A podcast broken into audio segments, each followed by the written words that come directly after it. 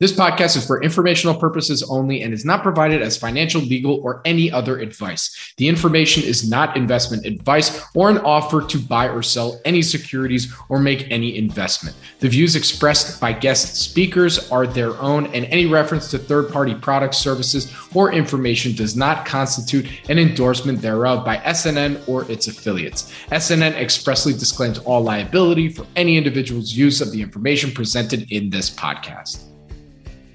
My guest on the show today is Rick Mills, CEO of Creative Realities Inc. It's a publicly traded company. The symbol is CREX on NASDAQ. Creative Realities Inc. provides digital signage based omni channel marketing and media solutions to enhance customer, shopper, guest, fan, or employee engagement within physical spaces and transactional environments. The company is focused on delivering these solutions across verticals best positioned for growth in the digital signage space, including retail, convenience, entertainment, and theme parks, healthcare, QSR, stadiums and arenas, and dealer showroom ecosystems. As you will hear in the interview today, which we recorded on December 12, 2023, their customers include Best Buy, Macy's, Cowboy Stadium, Verizon stores, and more.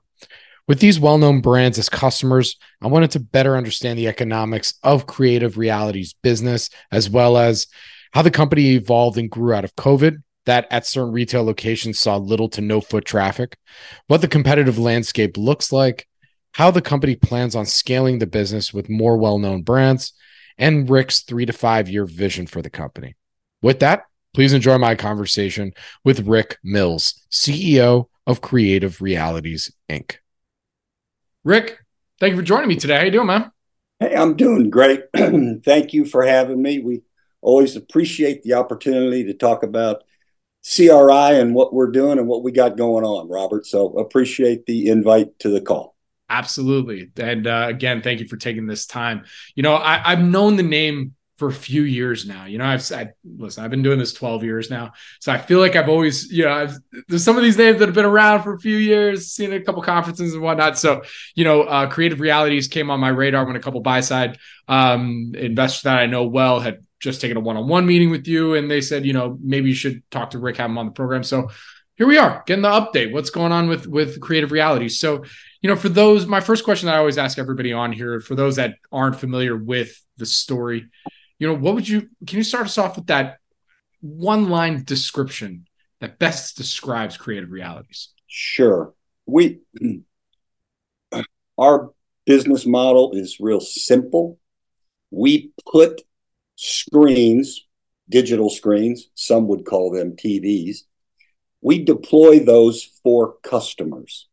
Customers buy those screens from us to put them up around their facility and to display engaging content on those displays. They pay us for every display that is turned on. They're using our software. It's our software in the cloud. So it's a what we would call, Robert, a SaaS model, right? Uh, so we are all about getting a display on a wall. Simple as that. Now, give you a sense for who we do it for and the types that we do. Um, we run a number of retail networks. For example, everybody that's listening to this has probably been inside a Macy's. We do every Macy's in America. I do every Best Buy in America. The TV wall, 75,000 TVs at Best Buy, is all powered by our software, right? uh, every Verizon store. Today, Verizon, we have approximately 27,000 screens at Verizon stores all across America. So that gives you a retail sense, right, of who we do this for. And we have another sector, Robert, or what we call vertical, if you will, which is uh, sports and entertainment. Today, we do about 50 facilities across America. The one that most people listening to this will be familiar with is AT&T Stadium or the Dallas Cowboys Stadium. Today that has 3800 screens inside of it. We power 3799. The one screen I don't power in that stadium is the Jumbotron. Okay. But that gives you a sense for what we do. Very good. And we'll get into some of the economics around all that, you know, what that means, because those are some those are some names that everybody knows, right? So, but I want to still get some more backstory, right? So, sure. you know, I remember we, we we talked offline a little bit. You said you came into the company about seven years ago, so you weren't the original founder. So, you know, to your recollection, what what? Let's take a look at the history. You know, what was the when was the company originally founded, and what was the that original thesis for its founding? Okay, well, the original thesis for the founding, uh, the company was founded in the early 2000s. Okay, and the company actually powered and built 2008, 2009, the first major mall build out, if you will. Think of it as a mall proprietor that owned 300 malls across America and hired this company to go put out displays in all of those malls and operate them. Okay. So that's how the company started. Um, I actually founded a competitive company in 2010. Uh, that company was called ConeXus World. And in 2015, CRI had gone through some challenging times. They had taken two or three companies that none of them were performing well. So let's take three broken companies and put them all together. And suddenly that's going to create a wonderful company. Well, what it does is creates one company that's three times more broken. So, so they had some challenging times. In late 2015, I saw it became available. The company had fallen down to the lowest level of listing. The pink sheets you can get was very much a penny stock. Um, I merged my company in. I took no cash. I took all stock.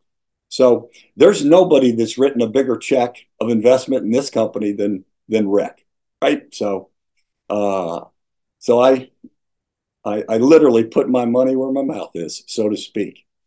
Uh, and that was late 2015. Spent two years cleaning the company up. Had a lot of things to get done. Uh, in 2018, I think it's November. I want to say the 19th but it may have been the 21st. Um, we uplisted the company, raised 10 million bucks. So I uplisted to NASDAQ over the from 2015 to 2018. You know, the, you do several levels of public uh, security, and you know, you kind of come up the the pink sheets list, etc. But finally uplisted to full reporting, full requirement NASDAQ, and then uh, in 2000 and we also closed an acquisition. So 2019 was a wonderful year. We grew 40% organically. We broke through and and had 3 million in EBITDA. I think the company did about 31 million bucks or 33 million bucks back then. And 2020 was our year. We were looking forward to another 40% organic growth, uh, and we were off to the races. Well, I'm sure you and the other CEOs that you talked to all had uh, they all had COVID in their business plan. I didn't. It's pretty simple. So at the time, our largest vertical was movie theaters. So we powered 20 of the Ooh. top 50 movie theater chains, including AMC. So March 7th, they all closed. Uh, seven days later, my second largest vertical, which was 50 MLB, uh, NFL, NBA stadiums, they all closed and shut down. So in 2020, 47% of my revenue eviscerated in eight days. So not the best year of our that that I remember. I I certainly didn't look nearly as old going into 2020 as I do now, right? Okay. so anyway, we turned it around, had to clean up the balance sheet. Of course, we had to cut expenses. We had to do a number of things, which which everybody in America did. So I'm not, you know, it's nothing special. It just was a challenging time for this industry and this business. Uh, got through that, did fine. You know, 2021 started to grow the business again. Um, did an acquisition that we closed it February of 2022. And that was an acquisition that was very important to the company. It completed the platform. So my platform company is now complete. I had all the tools I needed, I had everything. And I was able to start to build a moat around the business. And that moat is these very large customers, right? I mean, Best Buy's been a customer for 15 years, Verizon 13 years, Macy's, uh, I don't know, at least 10. And I can go down the list, right? So we grew the business in 2022. We grew the business again at 40% uh, and broke through. So we did 43 million in revenue. We had eight or nine percent EBITDA. So the business was now on a roll and we were feeling pretty good about. More importantly, Robert, at the end of 2022, we announced our backlog. Our backlog had exceeded 100 million in requests from customers. So we had one large project. It's called Bowling is the project. It's about a $40 million project. And we were supposed to install that throughout most of 2023. And we didn't because it took a lot longer for the team behind bowling, the group who was putting up all the money and financing, and it took them a while to get organized throughout 2023. Uh, and so that's where we are. We have forecast this year. I think we told the market, all the analysts have us at 47, 46 to 48 million ballpark range. I believe that's very directly correct within that range, which is about a 10% growth, which we're not happy with. Um, but it just took a while for these projects to take off. In the future, 2024, we have given a forecast to the market of a very wide range. Our range for 2024 is between 60 and 80 million. So tremendous growth from 47 to 60 million, right? And how about if we hit the upper end, 47 to 80 million?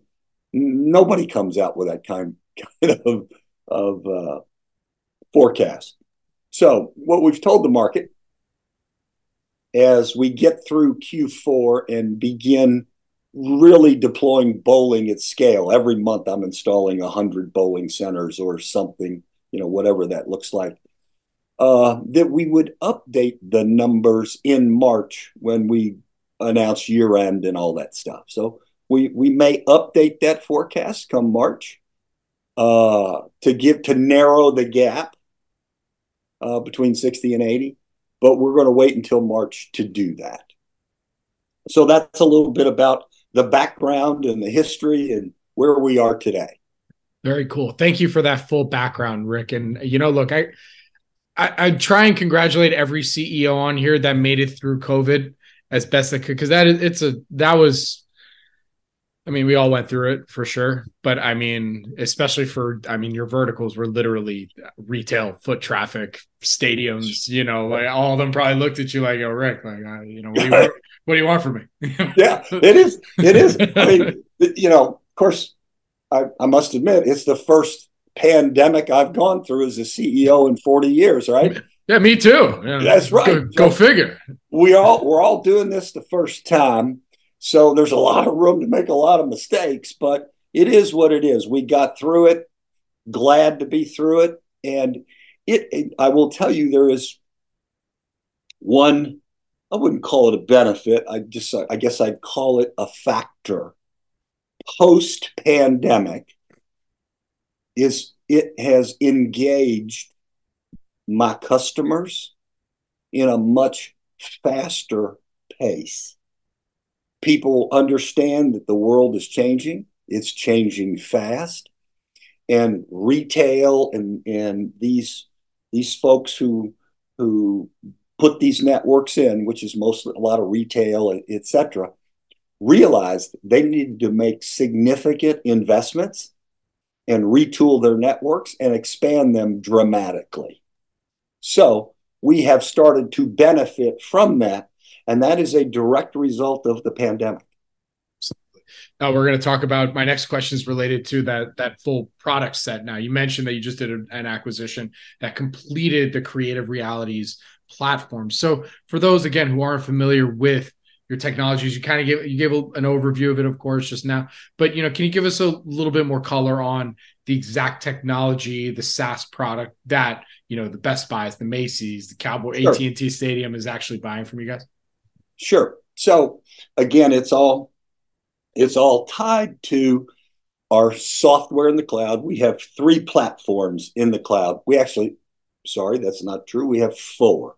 One is a specialty automotive product platform, and my customer there is uh, Stellantis.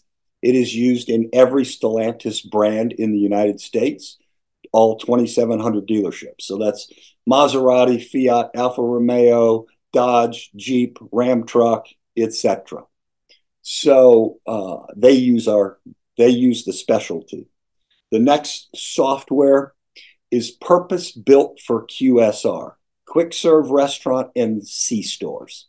Okay, so we have a number of C store restaurants who use our software and hardware.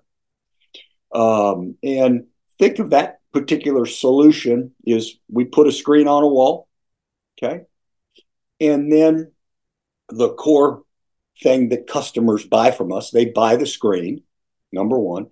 Then they typically hire us to install it because somebody's got to get it on a wall.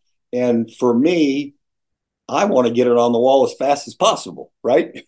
the faster I get it on the wall, the faster I get to start charging the customer for my SaaS software. Then the customer says, Hey, I need content.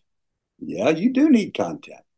We have a content team of 15 people or 18 people that does nothing but create content and also schedule it. We are a service bureau for about 80% of our customers. And so we schedule all the content. For example, one of our customers is 7 Eleven.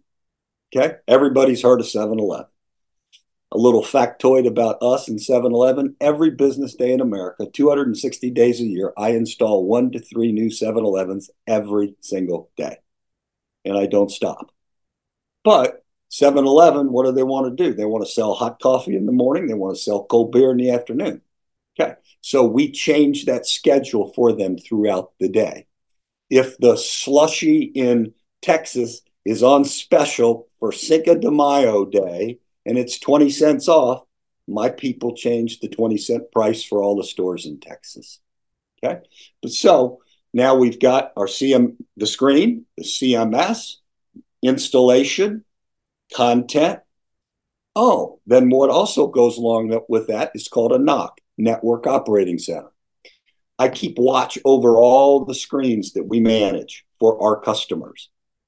Because if a screen goes out, customer wants to know you know, particularly if it's a, a, a luxury retailer in Times Square like Chanel. We do every Chanel store in America, and Chanel's got a screen out. They want that screen back up and on. So my NOC monitors it. The next service is day two repair. Hey, workmen were in my store. They banged into the screen, broke it, need you to ship a new one and go install it. And so we do that. So, you know, these are all little ancillary services that all surround this screen and everything you want to do with that screen. Last but not least, service that customers want from us is analytics. Excuse me. Tell me who's walking in front of the screen and not down to the individual, right? They they they, they don't want they, they want it anonymous enough that I don't want to market to Robert, but I want to market to your socio demographic, right? Because that's what they want to do. So we provide some analytics back to back to them also.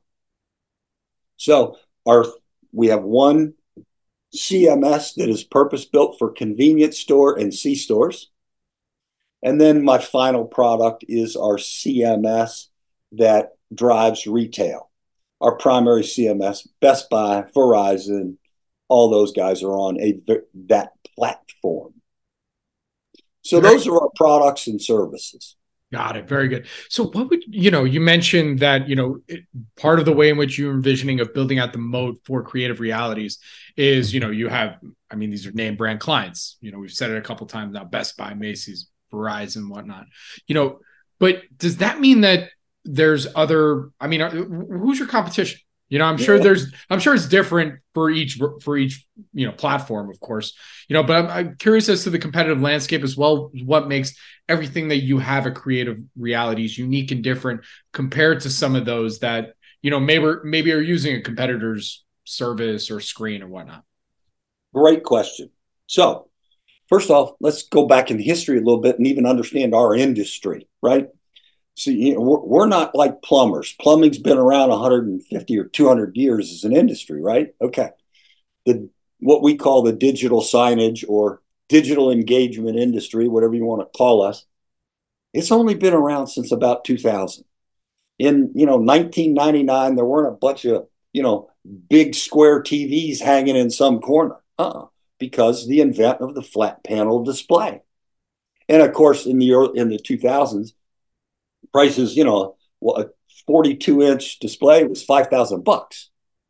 You know, today it's, you know, $89 at Walmart, right? So dramatic prices come down. But so our industry is about 22, 23 years old, relatively young industry. There's about between 200 and 500 competitors in the US alone. However, 99% of them look and smell identical. They are a firm with three to eight million in revenue. They've got 15 to 40 employees. They've got a single site location. And they have no idea how to scale all across America. And yeah, they've got one big customer that's maybe 30% of their revenue. The rest of them tend to be regional and small in nature. And that's just because they started with that let's say they're one big customer, and, and I'll name a customer's name who is not a customer. I always name Target. Target's not a customer. I'd love to have Target as a customer. 1,800 locations, why not? So maybe they started with a Target because some store manager in that city where they're located stumbled across them and said, I'm going to put up five displays. That's how it all started back in 2006, 7, 8, 9. So they got that one big customer. Now, today, in this decade, this time, digital signage is now it was a nice to have in 2010 or 12 robert right it was kind of cool but eh, my pos is working customers are walking through my door they're spending money it's uh, whatever today I need digital engagement in every one of my stores, and I'm beating every vendor I've got to put screens in. Okay. So now your target, and you started to evaluate this and say, well, I got 1,800 locations. I'm going to put 50 screens in every location. Okay. That's 90,000 screens. Am I really going to hire Billy Bob and his 18 person firm who I've had a great relationship with out of Kansas City or wherever. Am I really going to trust them to go deploy at scale at every Target store across America? The answer is heck no. I'm not doing that. So, who are the big boys out there? Ta da! That's where we come in. This is built for an enterprise customer and enterprise platform. I always tell people you know, if there's some Sally's fish shop in Dallas that's got 12 locations and four screens at each location, God loves Sally. I am not the best CMS provider for her. When Sally gets to 800 locations across America, Sally will call me. And that's the difference. We are built for scale. At 50, 60 million, we're the top three entering this year, there's a there's a, a publication put on by a German consulting firm named Invidis. That's the name of the company. And they publish every year this analysis on the whole CMS licenses and all across the world. They have us entering 2023 at number seven worldwide 375,000 licenses or screens that I manage. Today, I'm certainly closer, if not over 400,000. But it makes us here one of the top two or three big dogs in the United States. So if you're a big company today, and by the way, every retailer, think of every big box retailer you know. That's everybody, you know, think of even Sherwin Williams paint. You know how many Sherwin Williams paint stores there are across America, right? Thousands, right? Think of the autos, uh, you know, Napa Auto Parts, Advanced Auto Parts. You just go down the list, you can come up with 200 big box retailers immediately. Every one of them is looking to build a network today. Why? Well, it's pretty simple. They've done a pretty good job of monetizing this, their phone, right? They've all got apps, they all got and they all got ecosystems to suck the customer in from the phone. Number two, they've they've hired or worked with Amazon AWS and they've got a whole ecosystem around their web. You know, you go to JC Penney's website or everybody's web, they got millions of ways to hook you. Okay? Or monetize you, right? But the one thing they have not monetized is eyeballs. You know how many people walk in a Target store in the in a, in a one year period? You know, they get about a million visits. Okay. So you think, you know, that's a moderately large target. It's going to have a million visits in a year. Well, you suddenly take that and multiply that times 1,800 stores. That's an audience that far exceeds the reach of a TV station. So there, th- this is why we are seeing money leave TV leave radio and come into our industry because I can use that money to deploy screens and I can monetize the eyeballs. Absolutely. So, uh, you know, just playing a little devil's advocate here because I'm sure because I'm sure you probably get this question all the time where they hear, Oh, retail's dying. Uh, listen, we're doing this interview on uh two was it today, Tuesday, December 12th. We're all doing our our Hanukkah and Christmas shopping right now, right? right. you know, most of it's a little quite a bit of it is online, but uh, that's still retail, but you know, for the most part, probably online too. So sure. what so so what's what do you hear, what do you say to somebody or potential shareholder or anybody that's thinking about creative realities as to how they should understand? I mean i know you have multiple verticals but specifically retail because we talked about quite a few big box stores already. Sure. how should they really think about the opportunity set for creative realities when you think of some of these trends that cons- that you're seeing from consumers? Okay. So while they've certainly talked a lot about the concept of retail's dead 93% of all retail transactions today happen in the store. So while Amazon and others are big, it's only 7% of the market, right? So 93% still happen in the store, number one. Number two, particularly as you look at younger people, uh, younger people, millennials and below, they want engagement. They want entertainment. They value experiences over things. So they want to go to the mall. They want to do a, some restaurant or have a bite to eat at a restaurant. And they want to walk around, do a little shopping, and be entertained. So it's really a combination of all of those things. Lastly, you will see, continue to see the direct injection of alcohol into retail stores because every retailer in the world wants their customers walking around the store with a cold beer in their hand or a glass of wine in there, right? And that is a, a direct reflection upon we will see that in, induced in retail. Turn turn it into an experience. So that's that's how I would argue. And also, by the way, that's not only inside the store, but it's also outside the store. We're doing a lot of out of home networks, screens out. You see cities that are creating landscapes where they allow digital. I mean, New York City, Times Square, right? Even even even LA's catching on, and Century Boulevard's getting some very nice uh, visual attractions along there. So you're seeing it grow everywhere. By the way, and this this number's old, but a couple years old. Two million screens are added in the U.S. alone every year. So, next five years, that's 10 million screens going up somewhere. Absolutely. So, I mean, it's a bit. It, let, us not, you know, uh, uh, uh, uh, I, I, guess it's it's a big market, right? Yes. Number of different verticals that you can go after. You know, it, it, seems like the way you count it is by how many screens that you operate, right? So you're about four hundred thousand now. So how do you scale that even faster, right? You've kind of given some guidance already for, you know, obviously for 2023 and then looking ahead to 2024.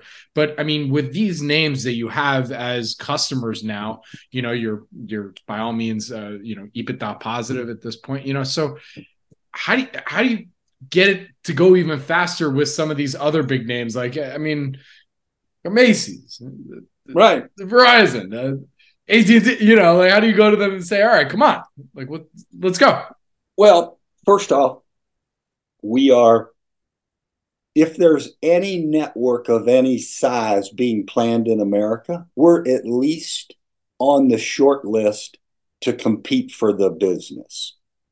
Just, by the way, it doesn't mean I win them all, but at least, at least at least I, I got to show up to the game and, and sometimes I get to participate, sometimes I don't, but at least I get to, to show up. That's really number one. Number two, we looked at uh, how to grow this business faster. And so we aggressively started to pay down our debt because from 2018 to 2022, I did two acquisitions and I took on some additional debt just to make it through COVID, right? So now, so our debt to earnings ratio was way out of whack. Ratio was something like five to one, right? Last year we made, I don't know, three and a half, four million bucks EBITDA, and we had 22 million in debt at the start. So today we've paid off a bunch. We continue to pay off every month we're servicing debt to the tune of over 400,000 in debt service every month. That's just principal payments. Okay. So, because as we enter 2024 by Q2, give or take, we think our earnings to debt ratio or profile will be under two to one debt to earnings and maybe one and a half to one. Well, guess what? That gives me some dry powder. Okay.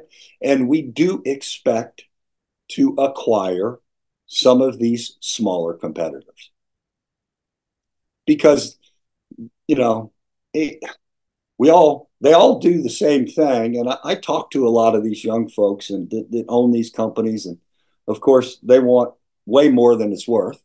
Right. However, remember I talked about they got one big customer, 35% of their revenue, right? I said, What does your business look like? Just go run last year's financials and take out that one customer. See, your business is losing money.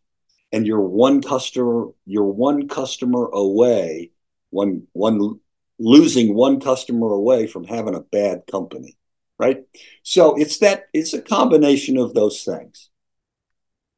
So we expect to grow. We're, we are going to again grow this year 2024, certainly 40%, if not more.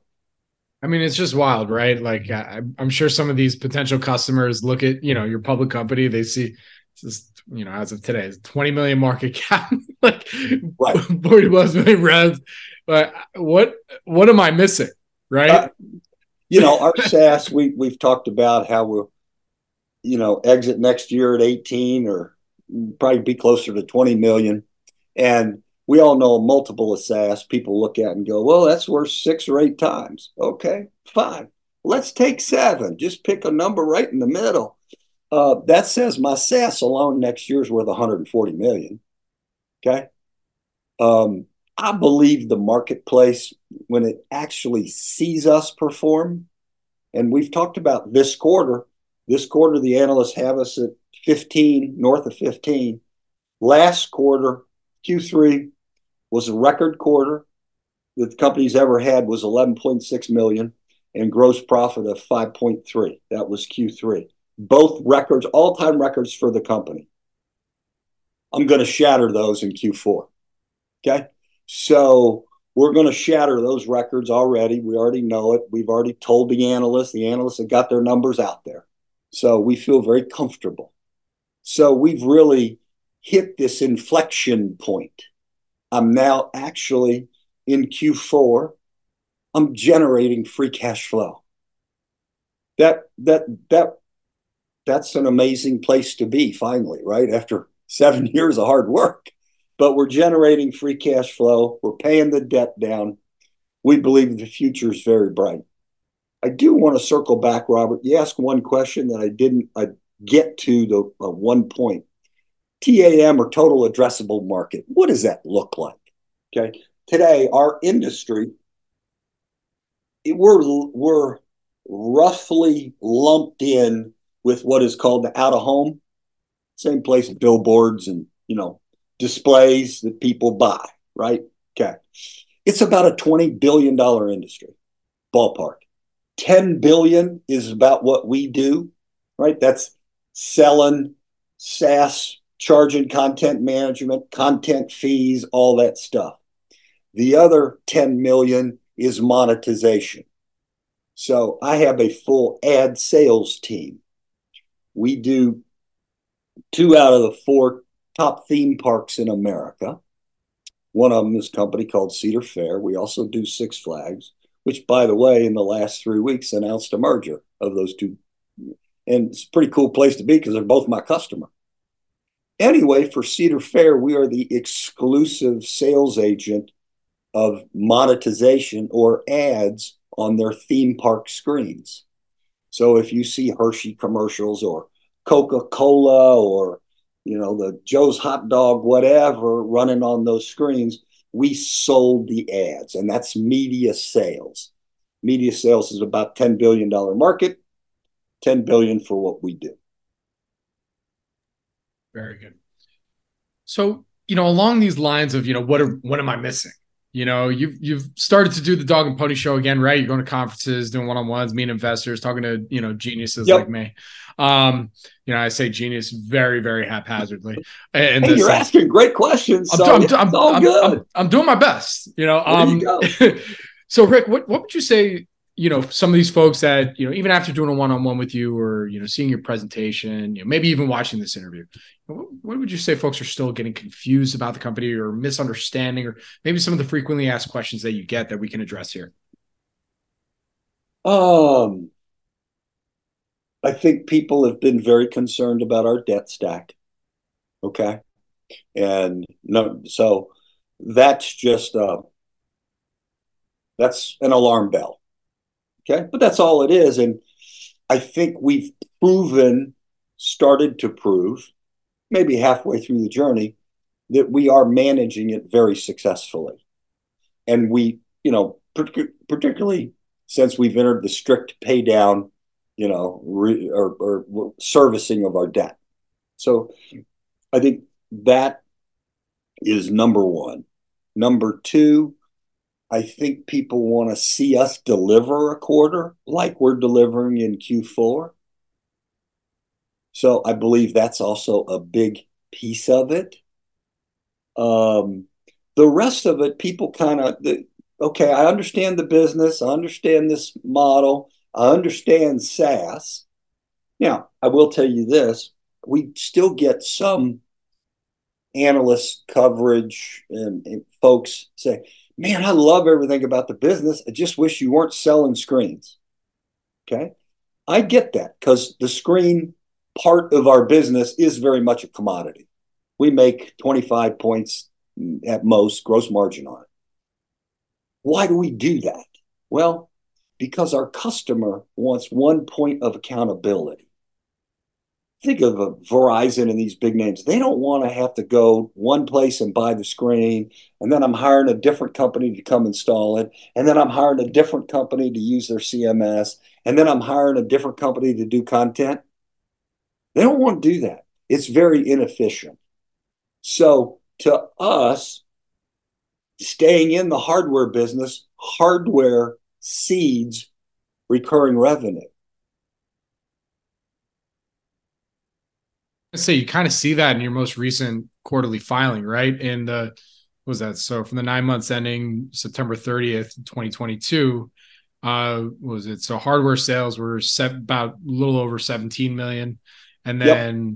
ser- uh, services and other was almost 16 million. And that that basically flipped uh, a little more so for 2023 where services and other it's now just above 18 million and hardware is about 12 what about 12 and a half just over 12 yep. and a half right? So i mean is that is that kind of the is that kind of telling that story there? Is that what you're you're trying to say? Yeah i, I believe so. Yeah you know but here's another piece that confuses people okay? If i'm running my business right every year i have a new number one customer you go, Rick, well, that doesn't make sense. How, how's that? Well, it's because I've signed up. We've used Target. Hallelujah. I finally signed Target, right? What does Target do? Target's going to go spend 20, 40, 60 million on screens. So that's going to show up relatively rapidly, right? But then when they're when this when once we deploy that and get that out up and running, it leaves behind this pot of honey called SaaS revenue, and it's very margin rich. Our certainly our margins are well over 80 in our SaaS business. And so that's why we say hardware seeds our business and seeds SaaS. But every year Target's not going to spend 60 million a year on screens. They're only going to do it for a year and then then guess what? I sign the next new customer. So every year we're going to have a new number one customer, if that makes sense. That does make a lot of sense. So, you know, again, going down the same path and or or that I was asking earlier in terms of just playing devil's advocate, you know, I, I mentioned the you know market trends and you addressed that. You know, is there any other downside risks that folks should be aware of other than you know they see the debt stack? Got it. We covered that. You know anything else operationally or market trends or anything like that that folks should pay attention to when it comes to downside risk with the company? No i to, in all honesty i mean of course you know another pandemic who knows etc but we have successfully navigated through all of the down all of the downside risk. We did we had one we were concerned that we would have one potential gap in cash. And it's why we went out about three months ago and raised six million bucks. Just wanted to make sure I had enough to service the debt and continue everything as the free cash flow kicks in in a significant way in Q4, more importantly in Q1 and Q2 of 2024. So we raise that money and have that money set aside to continue all the debt payment structure. So we feel very good about where we are. The last internal thing I would tell you, because you know we, when when you're losing money for years and you're burning cash, you don't have the money to quote buy the best furniture, the best software systems, etc. Right? Okay, and we've been very frugal with the dollar. But the one thing this year that we are spending, we are converting the company to an entire NetSuite's ERP implementation. And I pulled the trigger on January 1. So we, we cut over in 12 days or what is it, 18 days from now? Uh, we cut over. And I look for us to, it's going to take a full year, but we believe there are tremendous efficiencies that we will harness by implementing this new system. So As we say, Robert, lot lot going on. Sure thing. And and one other thing that I think it, it's probably important just to bring up, and you mentioned it earlier, is like for instance, when you do, you know, sign up a new customer, you you mentioned bowling, the bowling association, yeah. right? Is that sometimes the implementation of those new contracts can take longer than expected. Because is that the reason? I mean, because you know, I looked at the year to date, right? You see, you know, you see it the high at the 390, and now you you know one and a half. Well, like was that was that some of the where some of that was coming from? Well, I, I can tell you this. Contra- we signed the bowling contract. I started that four years ago, by the way, pre pandemic. Mm-hmm. We signed the contract in March of 2023. Mm-hmm. Uh, is that right? Yeah. Anyway, contractually obligated between when we signed the contract and the end of 2023, we were contractually, per the agreement, supposed to install 600 bowling centers. Okay? That's 20 million in revenue. Okay? Because of bowling, etc. Year to date, out of the bowling contract, I've seen less than 150,000 in revenue. By year end, I, I expect that I will show 2 million in revenue in bowling. So contractually, I was counting on 18 million and then, of course, as a prudent CEO, I cut that in half. And then I cut it by 20%. I had 7 million in my in my uh, project log 2023 for bowling. The fact that it didn't roll out, yeah, we we you know, it is what it is. Now, the good news is I didn't lose it. It didn't go anywhere. It just got delayed and I am now the factory is built and I'm making sausage, so to speak, on starting to install bowling at scale. And right. that will really roll in Q1. And that's why we I wanted to make sure that we really understand the scale with which we're doing it before I adjusted my 2024 forecast. I, so that, that, that it all actually ties together. No, absolutely no, and I appreciate that transparency. By the way, no pun intended. You expect it to roll in twenty in uh, Q1. I, I, appreciate. Good point. I appreciate that. Um, so no, and really, that was my main point in saying that is that like sometimes you sign these big contracts, you know, especially you know, listen, you're still microcap, right? You're still that's you know correct. scaling, you know, so like that's just something that you know anybody at your stage should probably keep in mind when it comes to signing some of these big deals and also you know when the revenue is recognized right when the installations happen you know so you know it's one thing to like see the contract signed and then it's you know you just doing your job right of making sure like all right keep in mind this is how you know it's being recognized. Like we're thankful for the contract but you know this is how this is how it works.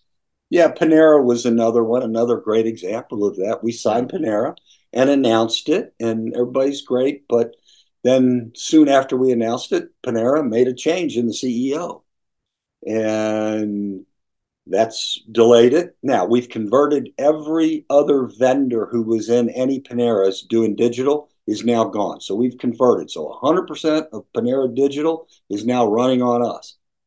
It's not the quantity we wanted. They have 2,000 locations. Today I'm doing, you know, a dozen or two. And and now the new CEO was announced a couple of weeks ago that Panera is going public. So I, you know, these things are taking detours, but is what it is. The good news is somebody world class like Panera selected us for a reason because we're daggone good at what we do. Absolutely. All right. So just a couple more questions here for you today. You know, one Please. other one other question that I love to ask everybody on here, you know, especially at your stage where you're at, you know, what what would you say is the company's strategy to, you know, I mean, you've kind of alluded to and guided towards free cash next quarter, or I think for Q4. You know, so now that you've kind of guided and hopefully are, are going to achieve that, you know, how do you maintain that operationally free cash while still also focused on growth? Um,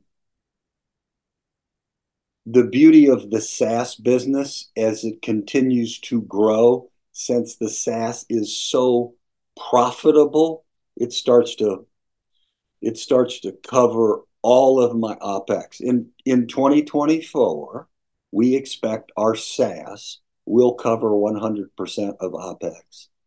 Everything else we do falls to the bottom line. So, you know, I don't need a I don't need a whole bunch more people. If if our revenue increases by 20 million bucks, it's a handful of people that we need to to manage that piece. That's it. So we, we, we, we expect those additional dollars to fall to the bottom line at a greater percentage. We look at the market this way. We think at 100 million in revenue, which we're not really not that far off, if you will. You know, I've guided us to 60 to 80 next year. At 100 million, this business should drop 25% EBITDA to the bottom line. At 150 million, you're in the 30 35% EBITDA range. So scale really matters here. Absolutely. All right, my final question for you today, and I really do appreciate you taking the time and you know being it being very transparent and, and everything that you say. You know, from what you can tell us, where would you like to see this company in three to five years, and what would you say are the inflection points that'll get you there? Well, there's no question. Our we we have a BHAG here. For those of you who don't know, big, hairy, audacious goal, right? Our BHAGs get to a million screens under management. Okay. So a million screens under management is a $150 million company. That brings in about 100 million in SaaS, 20 million in content and other service revenue, uh, and maybe 30 million in hardware replacement on an annual basis. So that's our, our short-term goals, get to 150 million. Um, and, and number two, then the, the additional way to get there will be doing some acquisitions, right? Because that's how we're going to help grow this. So that's really it. Very good. All right. Well, Rick, that you answered all my questions, man. So with that, where can our audience go and find more information about creative realities? Well, our, website's pretty simple, cri.com, right? So go to go to there. There's a tab, investors. It'll take you out, and of course, all the public information's out there uh, that we can put out. So please go look at it. We also have our governance documents out there, etc. Very good. Well, Rick, thank you so much for joining me today. Really do appreciate it. Good luck. Stay safe. And I look forward to our next update. Yeah. And hey, by the way, have a great holiday. You too. This podcast is for informational purposes only and is not provided as financial, legal, or any other advice. The information is not investment advice or an offer to buy or sell any securities or make any investment. The views expressed by guest speakers are their own, and any reference to third party products, services, or information does not constitute an endorsement thereof by SNN or its affiliates. SNN expressly disclaims all liability for any individual's use of the information presented in this podcast.